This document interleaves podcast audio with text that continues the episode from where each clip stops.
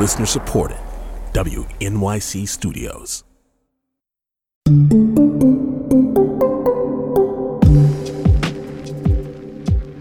I wanted the candidates who made that final turn in the road, who got to the point where they could say, not only should I be president, I am going to be president. I have tried to tell their stories in two ways, as fairly as I could from the outside, and as empathetically as I could from behind their eyes. In doing so, I have tried not only to show them, but to show what our politics is like, what it feels like to run for president, what it requires from them, what it strips or rips from them. It's Politics with Amy Walter on The Takeaway. Like a lot of my colleagues who cover politics, my favorite political book of all time is that one, What It Takes by Richard Ben Cramer. Now, a 1,000-plus page book about the 1988 presidential campaign does not sound like a sizzling read, I know. But what makes it so compelling, even now, is the way in which Cramer reveals the humanity of politics. The candidates are full-rounded creatures with complicated backstories full of tragedy, success, and blind spots. Today, politics talk is a lot about data. There's polling and analytics and algorithmic models, and it often feels like there's this push to take the unpredictable and the messiness out of politics. The best political reporting and analysis is a mix of the empirical and the emotional. Candidates aren't just a series of talking points and policy papers, and voters aren't always perfectly rational creatures. So what does this have to do with the show today? Well, I have felt very unsatisfied with the way in which politics in the time of this pandemic has been covered. We have a lot of data about how Americans think about their political leaders and how they're handling this crisis, or what activities they will and won't feel comfortable doing. But what we aren't hearing enough about is the ambiguity and internal conflict that so many people are feeling. I really wanted to understand not just what people say they are worried or not worried about, but how people assess risk. I also wanted to understand how a pandemic, something that theoretically should be a national unifier, is dividing us along familiar political lines. Jonathan Haidt is a social psychologist and professor of ethical leadership at New York University's Stern School of Business. He's also the author of Righteous Mind, Why Good People Are Divided by Politics and Religion. And he spent a lot of time thinking about what brings people together and what drives us apart. So there's a lot of evidence, not just from history, but even from social psychology experiments, that an attack by a foreign adversary binds people together, draws them together. There's research by Joe Henrich at Harvard and others that even people whose countries were at war when they were teenagers, they're more cooperative in economic games 20 years later. So foreign attack, we know, has this powerful effect. But this is not a foreign attack. Conversely, a pandemic historically doesn't bring people together. It makes them afraid of each other. Others are sources of contagion. And especially if there's starvation, then it's really, zero-sum game. Thank God we're not starving and this disease is not so deadly. So this is not like a classic pandemic either. It's in between those two. And we started off much more with a sense of unity, but now we're into the more divided phase. We are separating ourselves into two camps, really ideologically, Republicans feeling one way and Democrats the other. Why does it break down so cleanly along those lines? Well, so the first piece of nuance I'd add to that is with politics in America these days, you always have to distinguish between what the average person thinks, mm-hmm. which we have no idea of other than survey data, and what we see on social media and mainstream media. And the media environment has changed so much since the mid-20th century with cable TV and then especially with social media. And basically, America's has been a pretty moderate country historically, but the extremes now have a megaphone. We've amplified the voices from the extremes. So, the survey research shows that most Americans, if it's a question about Donald Trump, yes, they're totally divided. But if it's a question about the pandemic, on average, there's a lot of agreement. But that's not what we see. So what we see in terms of lockdown protests and things like that, yeah, it's incredibly divided. And that is because we have this really bad culture war. We have this negative partisanship in which our politics is much much more about who we hate than about what we like. And unfortunately, the pandemic played right into that here. I think Britain's going to have a better pandemic than we will. You mean a better response to the pandemic?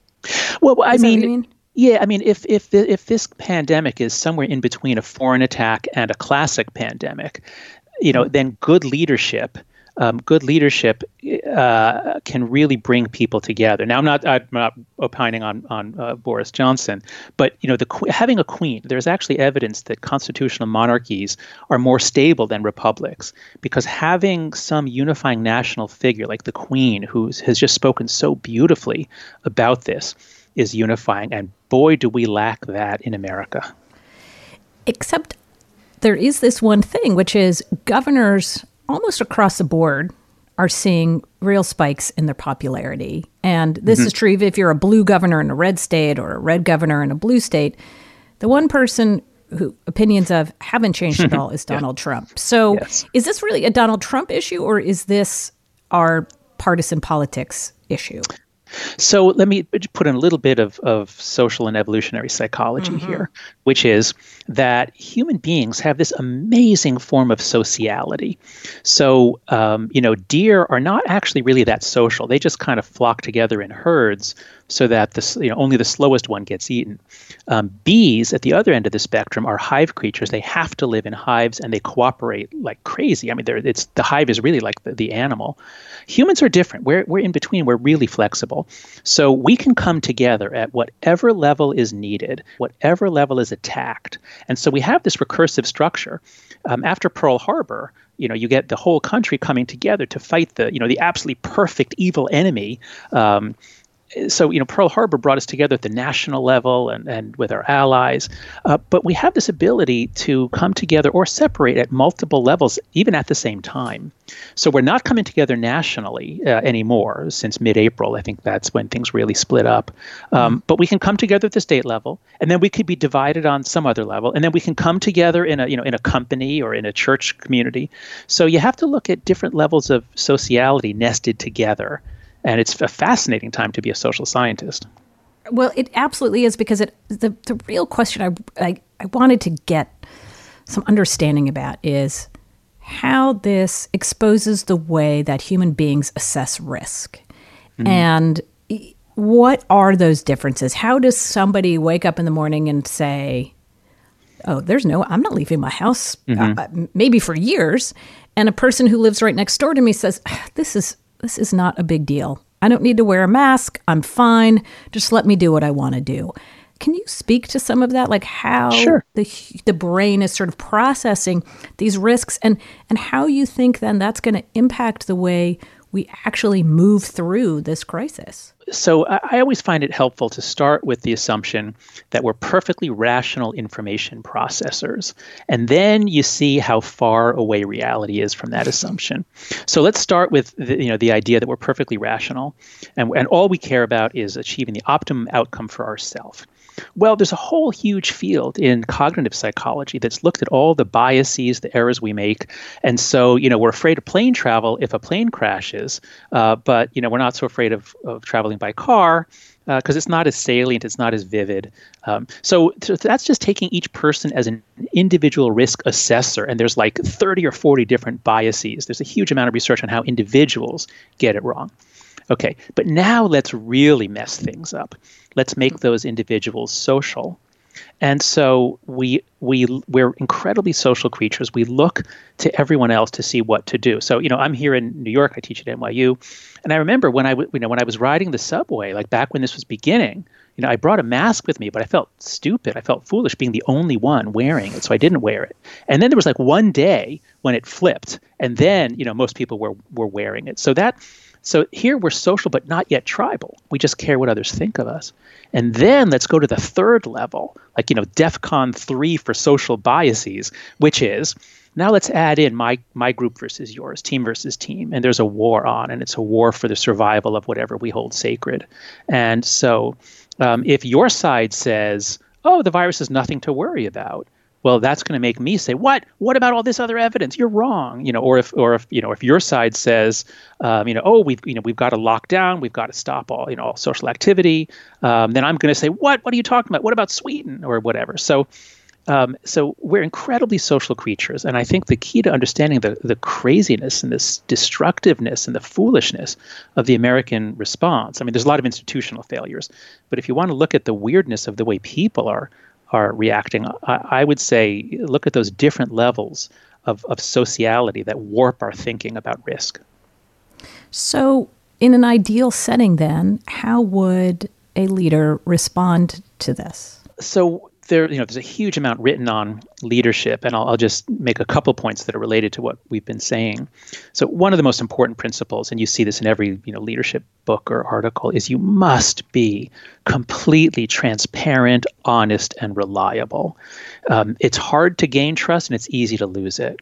And so the fiasco about recommending that people not wear masks by various organizations, that was really foolish. I think that cost a lot of credibility. That's just an example of the sort of thing that you should not do. If they did it for the ulterior motive of preserving the masks for doctors, I understand why they did it, but I think it was very damaging. So you have to be completely honest and transparent. And, that's where I think at the national level, certainly that leader has gotten very, very bad marks, whereas many of the governors have gotten very high ratings on that. And then the other really, really key thing is you are the best placed person to activate the one for all for one response.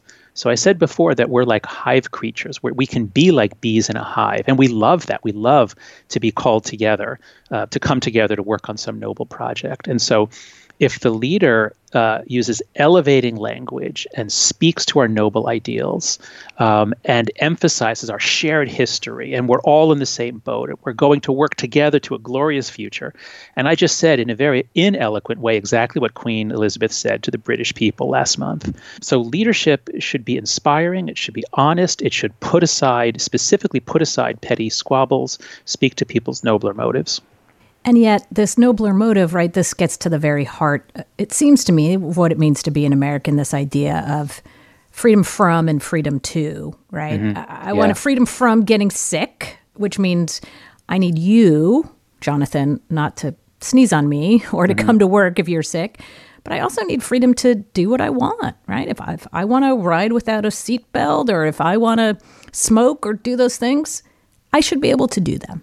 We all have the same moral foundations. That is, just like we all have the same 5 different kinds of taste receptors on our tongue, and then different cultures create different cuisines that play differently on the tongue, it's the same thing with our moral sense. We all have built in a sensitivity, a receptivity to stimuli or arguments about care, fairness, liberty, loyalty, authority, and sanctity. So we all have those. It's like the taste buds of the moral sense. And there are differences. Some people are born, with extra sensitivity to care, and they're really sensitive to, animal suffering when they're kids. And those people tend to be attracted more to left-wing causes, and left-wing movements tend to emphasize care, suffering, pain, things like that, empathy. So there are some reasons why individuals, even siblings in the same family, will gravitate one way or another. But then there's a whole level of manipulation by moral entrepreneurs. So all Americans believe in freedom. As you were saying, you can spin it either way. All Americans believe in freedom, but it's only once some talking head or some activist or somebody on a cable news show says, I have a God-given right to, this is America. How you can't make me wear a mask or whatever it is. It happens on both sides. But that's what a lot of politics is, especially in the age of social media. Whoever comes up with the stickiest, most alluring construction between the issue that they want to manipulate you on and your innate moral foundations, that's the construction that will spread. And so we're witnessing that happening in hyperdrive nowadays. Well, Jonathan Haidt, I could talk with you about this forever. But unfortunately, I hope we won't have to, but my God, this might go on forever. This could go on forever. Let me end it with this question about your optimism for where we end up on this. You always end your talks with a little silver lining, or at least a little kernel of hope. Do you still see that now as we're navigating our way through this process about how this moment in time might change the way in which we do or see politics. I do see some glimmers of hope. The best way I can say it is that I've been incredibly pessimistic about our future for the last 5 years or so. The trends for our democracy have been downward, and I saw no way forward. And I would just cling to the hope that, you know, current trends never continue, things are going to change. And I would say in my public talks, I'd say, you know, I'm sorry, this has been a really pessimistic talk, but you know what? It's always been wrong to bet against America, and present trends never continue forever. So something's going to happen. It could be something great, it could be something terrible, but something's going to happen that's going to change things. And well, guess what? That something is happening. And, you know, right now, the signs are not necessarily that it's going to lead to any kind of civic rebirth, but boy, is it changing things that seemed unchangeable. So, you know, I'm not necessarily optimistic right now, but I actually see more paths forward than I did 4 months ago. There are going to be big generational changes. I think millennials and Gen Z will be changed by this in ways that could end up making them better citizens or more involved in democracy in positive ways. It is complicated, and I can't predict anything specific, but at least there's going to be change. And given the trajectory we were on, change is good. Well, this has been great. Thank you so much for taking the time to talk with me. I really, really appreciate it. My pleasure, Amy. We just heard from Jonathan Haidt about how human beings assess risk and how our politics influences our behavior. To see how the sociology tracks with public opinion, I called Lynn Vavreck, professor of American politics and public policy at UCLA. Lynn is also a lead at the Nationscape research collaboration, and since July 2019, the Nationscape has been conducting weekly surveys to track opinions of the electorate. Back in March, they decided to add some questions related to COVID-19, taking great care with how they worded those questions. One of the things that's tricky about writing survey questions to assess people's beliefs and attitudes and fears and anxieties and get good behavioral reports in the wake of COVID is that this crisis is becoming politicized. And in the beginning, maybe it was less so, but it is becoming more and more so. And I think as we roll into the presidential election, this is going to become even more partisan. You can put respondents in a frame of mind that allows them to answer from, you know, through their partisan lens, so to speak, or you can try to put them in the frame of mind to get them out of viewing the world as a Republican or a Democrat. So that one of the questions that you just mentioned, would you be likely to go to a restaurant, go to a store, a sporting event, ride a bus? We really spent a lot of time thinking about how to set people up for that question. And what we ask them, we say, if restrictions were lifted on the advice of public health officials to do the following, how likely would you be to ... fly on an airplane, go to a wedding? So we really want to put people in the psychological space of public health officials who, for the most part, are nonpartisan, say it's okay to go, you know, to Target or Walmart or wherever you shop. Would you do it? And still we're finding that large shares of the population are saying, I wouldn't do that, even if public health officials told me it was okay to do. In contrast to that, you mentioned, but so many people say they're not worried. And those worry questions, I think what we're seeing there is people are answering those questions a little bit as good partisans. If I'm a Republican, I know the president is saying, go back, you know, free Michigan, do these things. I as a Republican, fall in line with my party. That's interesting. So what we may be seeing, though, are people telling you, yeah, I'm not that worried about it, and I want stores to open, but that doesn't necessarily mean they're going to be flocking to restaurants or getting on an airplane anytime soon. That's right. Or just a principled position of, I don't think the government should tell me that I can't do X, Y, and Z, so I wish they wouldn't tell me. But at the same time, boy, I'm not going to go do X, Y, and Z. I don't want to get sick. So there's not really an inconsistency in holding those two positions. And so what do you think this tells us, if anything, about how people are going to react as these states open up, right? That there is now, quote unquote, more freedom to do things. What's a better way to measure whether or not people feel like they want to do those things, or they will go back to doing things the way they did? I think a lot of people want to do things. The question is, as you said, will they? And I think our data suggests that people are going to be cautious. People will go to the dentist. They say they'll go to dinner at a friend's house. And when I say, you know, they will, Democrats less than Republicans on average across all of these things. But even something like going to dinner at a friend's house, 70% of Republicans say they would probably or definitely do that, 50% of Democrats and independents. That's pretty much the highest activity that we see people saying they'll return to. So you study the impact of the economy on elections. And again, pre-COVID, the discussion was really focused on whether a good economy is a more important factor in President Trump's reelection chances than, say, other factors like how people feel about him personally. Now we're going to test another theory, which is a really bad economy, in this case we may be looking at double-digit unemployment going into an election, also could that be the determinant as to whether Trump gets reelected? How are you putting this into your own modeling? But also, as a political scientist, how are you grappling with this? In normal circumstances, historically speaking, this would be a very bad situation for an incumbent president seeking re-election. And so by all measures, Trump should pay a price. The thing that I think about is in 2016, the Democrats had a slowly growing economy, kind of the same slowly growing economy they had in 2012 when Barack Obama won. In 2016, the Democrats got more votes, lost the Electoral College. But what happened in that campaign was Trump was able to take that slowly growing economy and really change the focus of the election off of that and onto these what I like to call identity-inflected topics. And he turned the economy into one of those identity-inflected topics. So it wasn't so much, are you worried about losing your job? It was, are you worried about losing your job to people who are coming here illegally, undocumented workers, and don't deserve your job?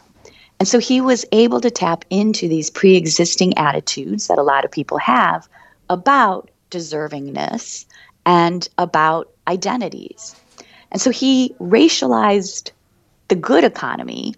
And what I think is, could he do the same thing to the bad economy?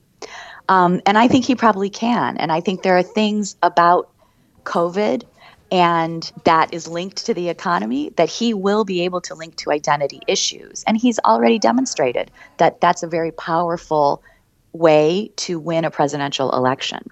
Well, Lynn Vavreck, thank you once again for helping us navigate this really unprecedented time. I really appreciate it. Thanks for having me.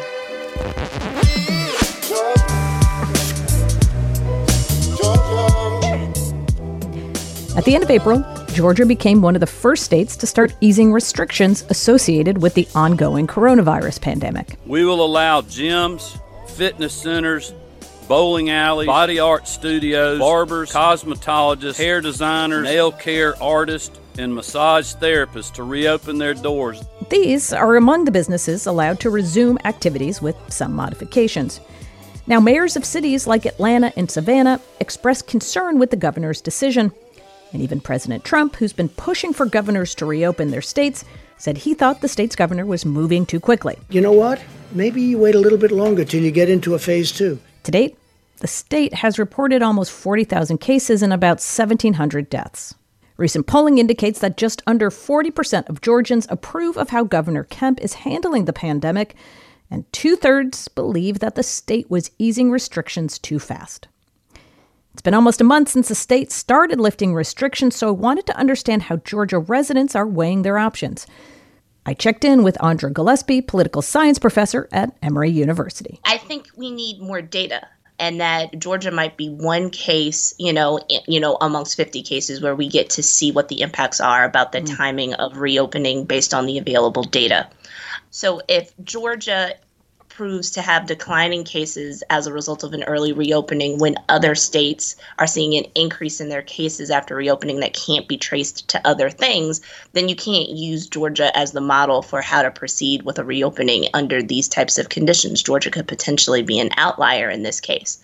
You know, as a Georgian, I'm thankful that we haven't seen an increase in cases, but nobody knew, nobody had a crystal ball to predict that this was going to happen. And so, you know, I still would argue that the reopening was a little bit premature. And so we can't necessarily sort of, you know, rest on our laurels of the fact that people haven't gotten sick up to this point. We should just be thankful that that's happened. And I think the other thing that's also important is, you know, there is some evidence based on cell phone data that a lot of people came in from other states to take advantage of Georgia's reopening. If we're seeing an increase in cases in neighboring states, like Alabama, for instance, I think we have to ask the question, if we have proper contact tracing in place, about whether or not one state's more lax reopening actually has a ripple effect in terms of cases that we see in other states. I don't know that, but these are just questions that need to be asked before anybody takes a victory lap. So that's the thing. People are having to interpret information and data, but how they interpret it also will have a meaningful impact on whether they decide to like go back to normal or decide, I don't feel comfortable sending my kids to school. Well, yeah, I mean, but I think people's attitudes towards science and people's attitudes towards experts in general was already informing what their behaviors were going to be. I think the question is for those people who are potentially persuadable, right? Have people lost confidence amongst experts? You know, if the president is continually maligning experts, or do you not trust numbers, you know, that maybe don't confirm your pre-existing biases? Like those things people are already bringing to the table when they're interpreting the numbers. So they may not be looking at whether or not numbers are backdated or the specific types of definitions for certain terms and operationalizations of numbers that I might look at or that an epidemiologist might look at who actually understands that stuff better than I do. But they do kind of get a sense of, do I think I'm being flim-flammed here? Does it look like there's a lot of hand-waving going on that's going to make me say that I shouldn't trust what's going on? And then there's just, you know, the general market. If you were neighborhood isn't reopening. So I live in a neighborhood where I can see kind of where businesses are opening, and I can see which businesses are open and which businesses aren't opening. So if I'm in a neighborhood that's still largely shut down, right, then, you know, I'm probably going to curtail my behavior in some way, shape, or form, and I may not be relying on experts to make those calls. It could also be that if you know people who have been affected by the virus, right, that's also going to govern your behavior, and you'll make your own decisions based on what you sort of personally see in the world around you. So in Georgia, as we've seen in so many other states, the virus is affecting different groups of people in different ways. And we know from reports at the end of April that 80% of hospitalized coronavirus patients in Georgia were African American.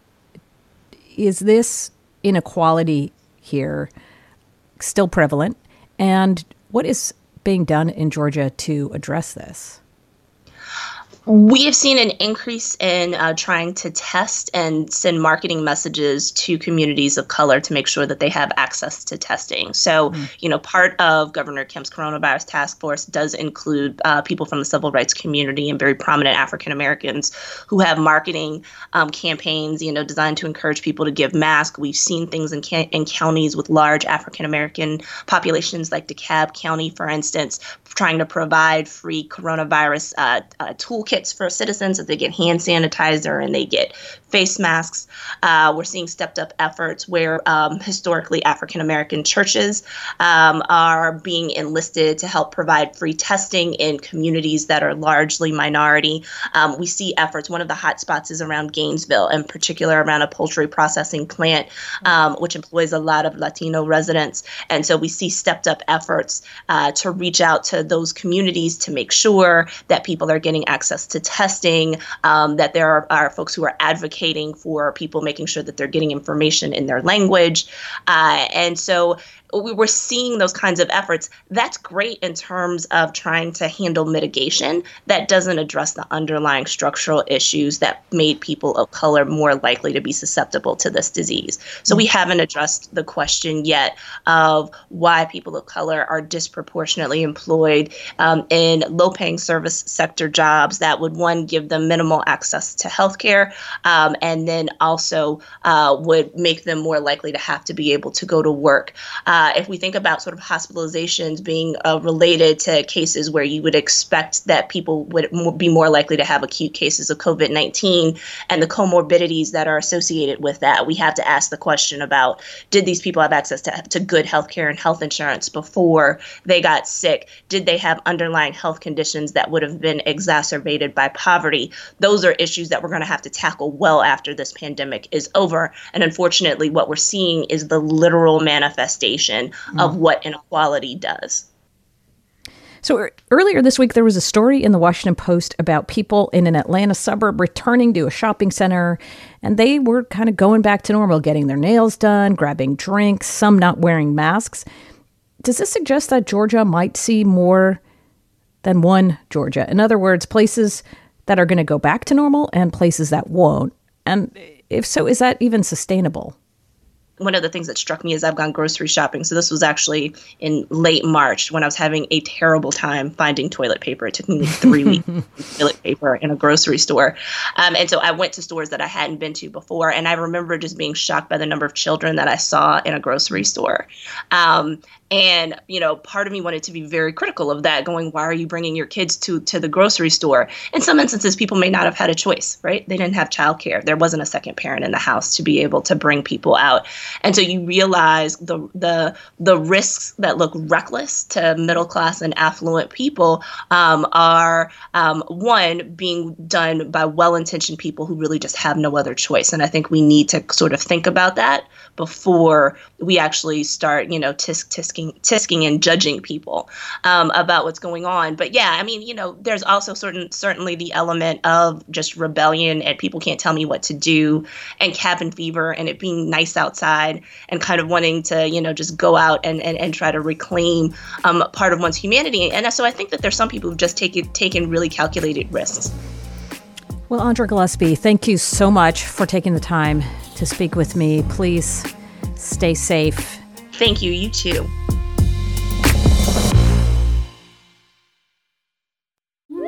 Hi, I'm Alexis Ohanian. You may know me as one of the co-founders of Reddit, but more recently, a large part of my identity is being a father to my wonderful daughters. In my podcast, Business Dad, I hope to open the conversation about working parents a bit.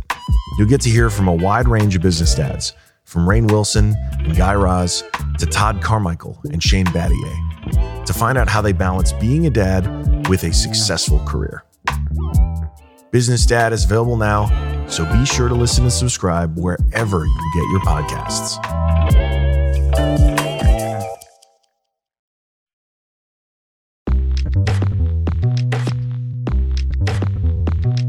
Part of the reasoning behind lifting stay-at-home orders in Georgia was to help with the state's mounting unemployment problem.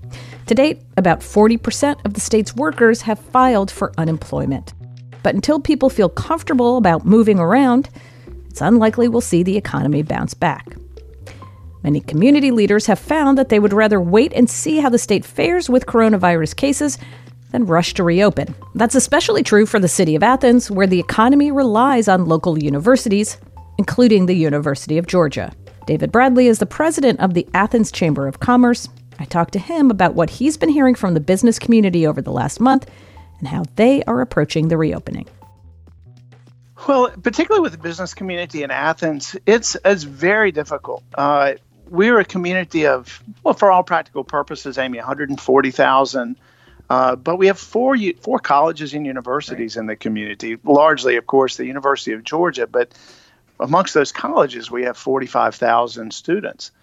So for all practical purposes, in normal economic downturns, college communities like Athens are in some ways insulated from the ebb of the economic downturn because we have 45,000 captive consumers until you don't. Right. And so this has been very difficult for the local business community. But the community has really largely, particularly the business community, understands the severity of the pandemic and the need to be safe and healthy. And so we really haven't had a great deal of discord from the business community. You know, when the governor opened up, or at least we, on April 24th, when he opened up gyms or suggested that gyms and fitness centers and tattoo parlors could open, there was some angst about, gosh, are we opening up too soon? But Amy, it still comes down to the business owner deciding, A, can I open up in a healthy and safe fashion? And more importantly, if I do, will I be able to bring business in that will be self-sustaining? Mm. And so we still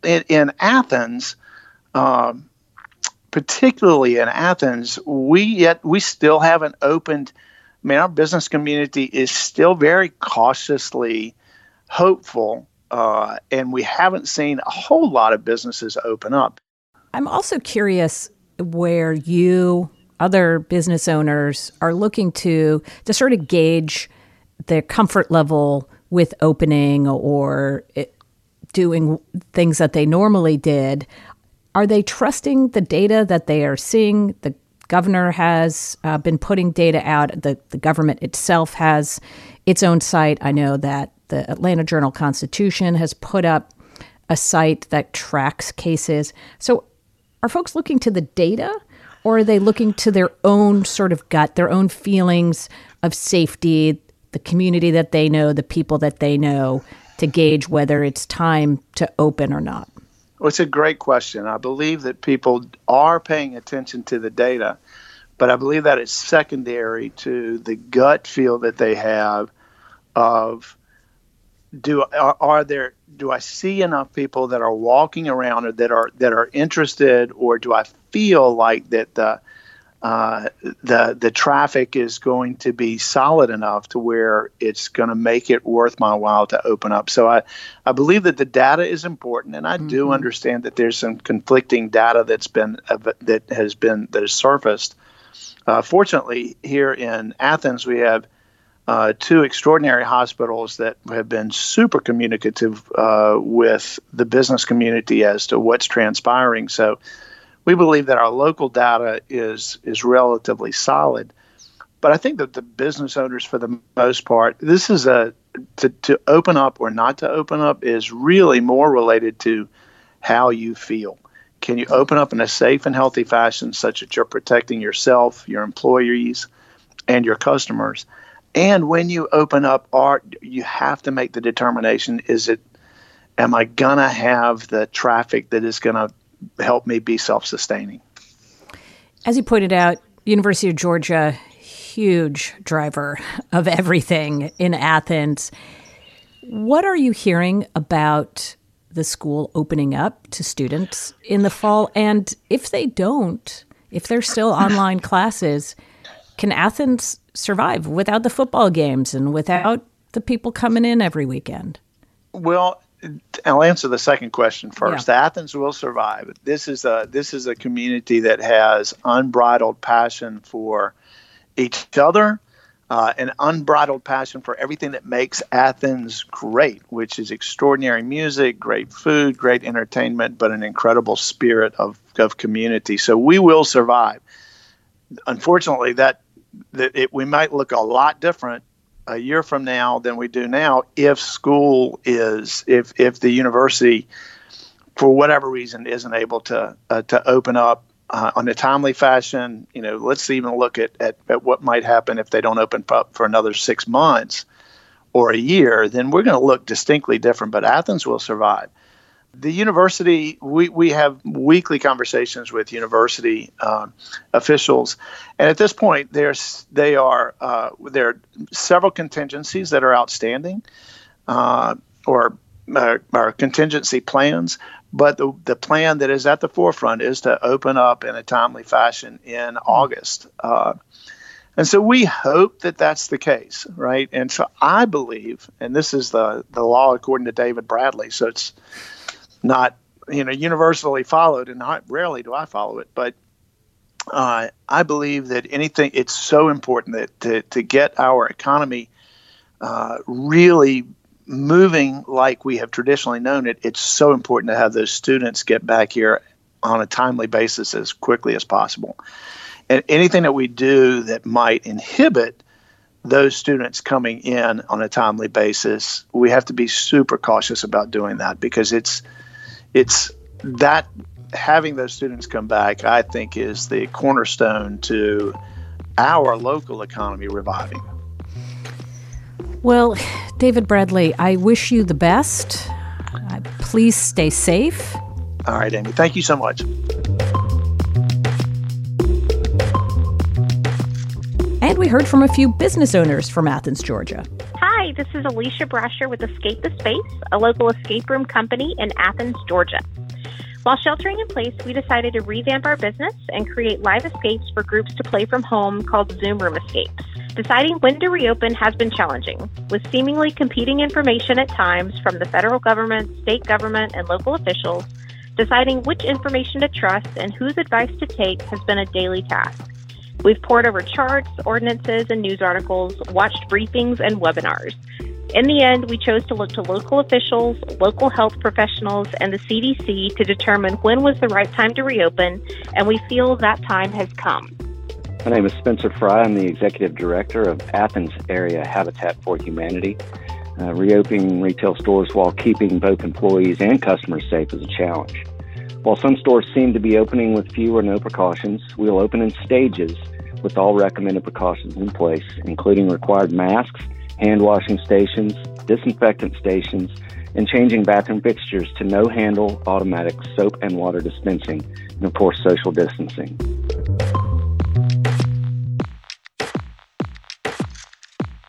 Aside from opening businesses and allowing people to return to work, a critical piece of getting our economy back up and running is reopening the schools. Here's Colorado Governor Jared Polis speaking last weekend on Fox News Sunday. I'm really confident that it's a critical part of our society, and schools need to function. They are going to function. It's also going to be somewhat of a hybrid environment, meaning there might be times during the year, if there's an outbreak at a school, that it has to convert to online for a period of weeks until it's reasonably safe to return to school. But by and large, I think across our state and across our nation, kids are going to be able to return to school in the fall. It's just not going to look like any other school year. But just what schools will look like and how they will function is still very much in the works in states across the country. Katie Anthes is the Commissioner of Education for the state of Colorado. She's one of a team of people working on a toolkit to provide guidance for districts in her state. Our number one goal is to open schools in the fall and have as much in-person learning as possible. But we know that we have to be thoughtful about planning for multiple contingencies depending on where the virus is in the state of Colorado. So we are planning for things like smaller group size in school, possible blended learning models, which means that sometimes the students might come in for in-person learning with their teachers, and then sometimes they might still be at home doing some remote learning. That will give us the opportunity to have fewer students in a school building, which will allow us to have more social distancing and put more health and safety precautions in place. Tell us how this works, though, in terms of the school calendar. How much of a role do you play? You are the commissioner for the state of Colorado versus a local school district in determining what their school year and whether they're doing it remotely or not would be? Well, in Colorado, our school districts have a lot of choice and decision-making and how they want to run their school calendar, their school schedule. We do have requirements at the state level of how many days you have to be in instruction or how many hours you have to provide instruction. But other than that, our districts get to decide how they get those hours in. So there's a lot of choice there. So for some of our small rural districts that maybe aren't seeing as much impact of the coronavirus, they may not have very many changes at all. They may have few enough students and they may have enough space that their school year won't look much different at all. But we may have some more large urban districts that have high population densities that maybe the virus is still in that community. And so they need to be able to pivot between in-person learning and remote learning at a moment's notice. So it will look really differently across our state, and we hope to provide clear data to all of our regions so that they can make really good decisions about what school looks like. So let's take an example of either you're in Denver or Jefferson County, which is right outside a big suburban area, right outside of Denver. I'm sure you have very big school population there. How would you be able to really pivot quickly, given how important, having some consistency is going to be for parents? Yeah, you're absolutely right. And we hear the stress and anxiety from our parents and our coworkers, and we're dealing with that at our own workplace, mm-hmm. with parents with small children and trying to do their job. I know you all are too. What we're trying to do, and we will be providing a toolkit to our districts here very shortly, but we're trying to have our districts be able to put plans in place that they can share with their parents now, get feedback over the summer, and then say, this will be our plan moving forward, so that parents can plan around that. So I do think that our bigger districts are really, I've seen many of them release feedback surveys to their families to say, what would help you to make sure you had consistency? This is thinking even about creative solutions like, well, maybe we have younger students come back for the in-person learning, but we decrease the number of students by having the older students at home, because that's a little bit easier for parents to manage. But largely, districts are making those choices with feedback from their families and their communities. Seems as if another challenge for these school districts is the fact that the economy has obviously been battered, not just in Colorado, but in every state in the country. And that's going to mean more budget cuts likely, which could mean fewer teachers, which could mean fewer school days, which could also mean, maybe a planned construction project is put on hold and there aren't enough. There aren't enough buildings. There's not enough space to space children out, even under the best circumstances. How do you see schools being able to balance that?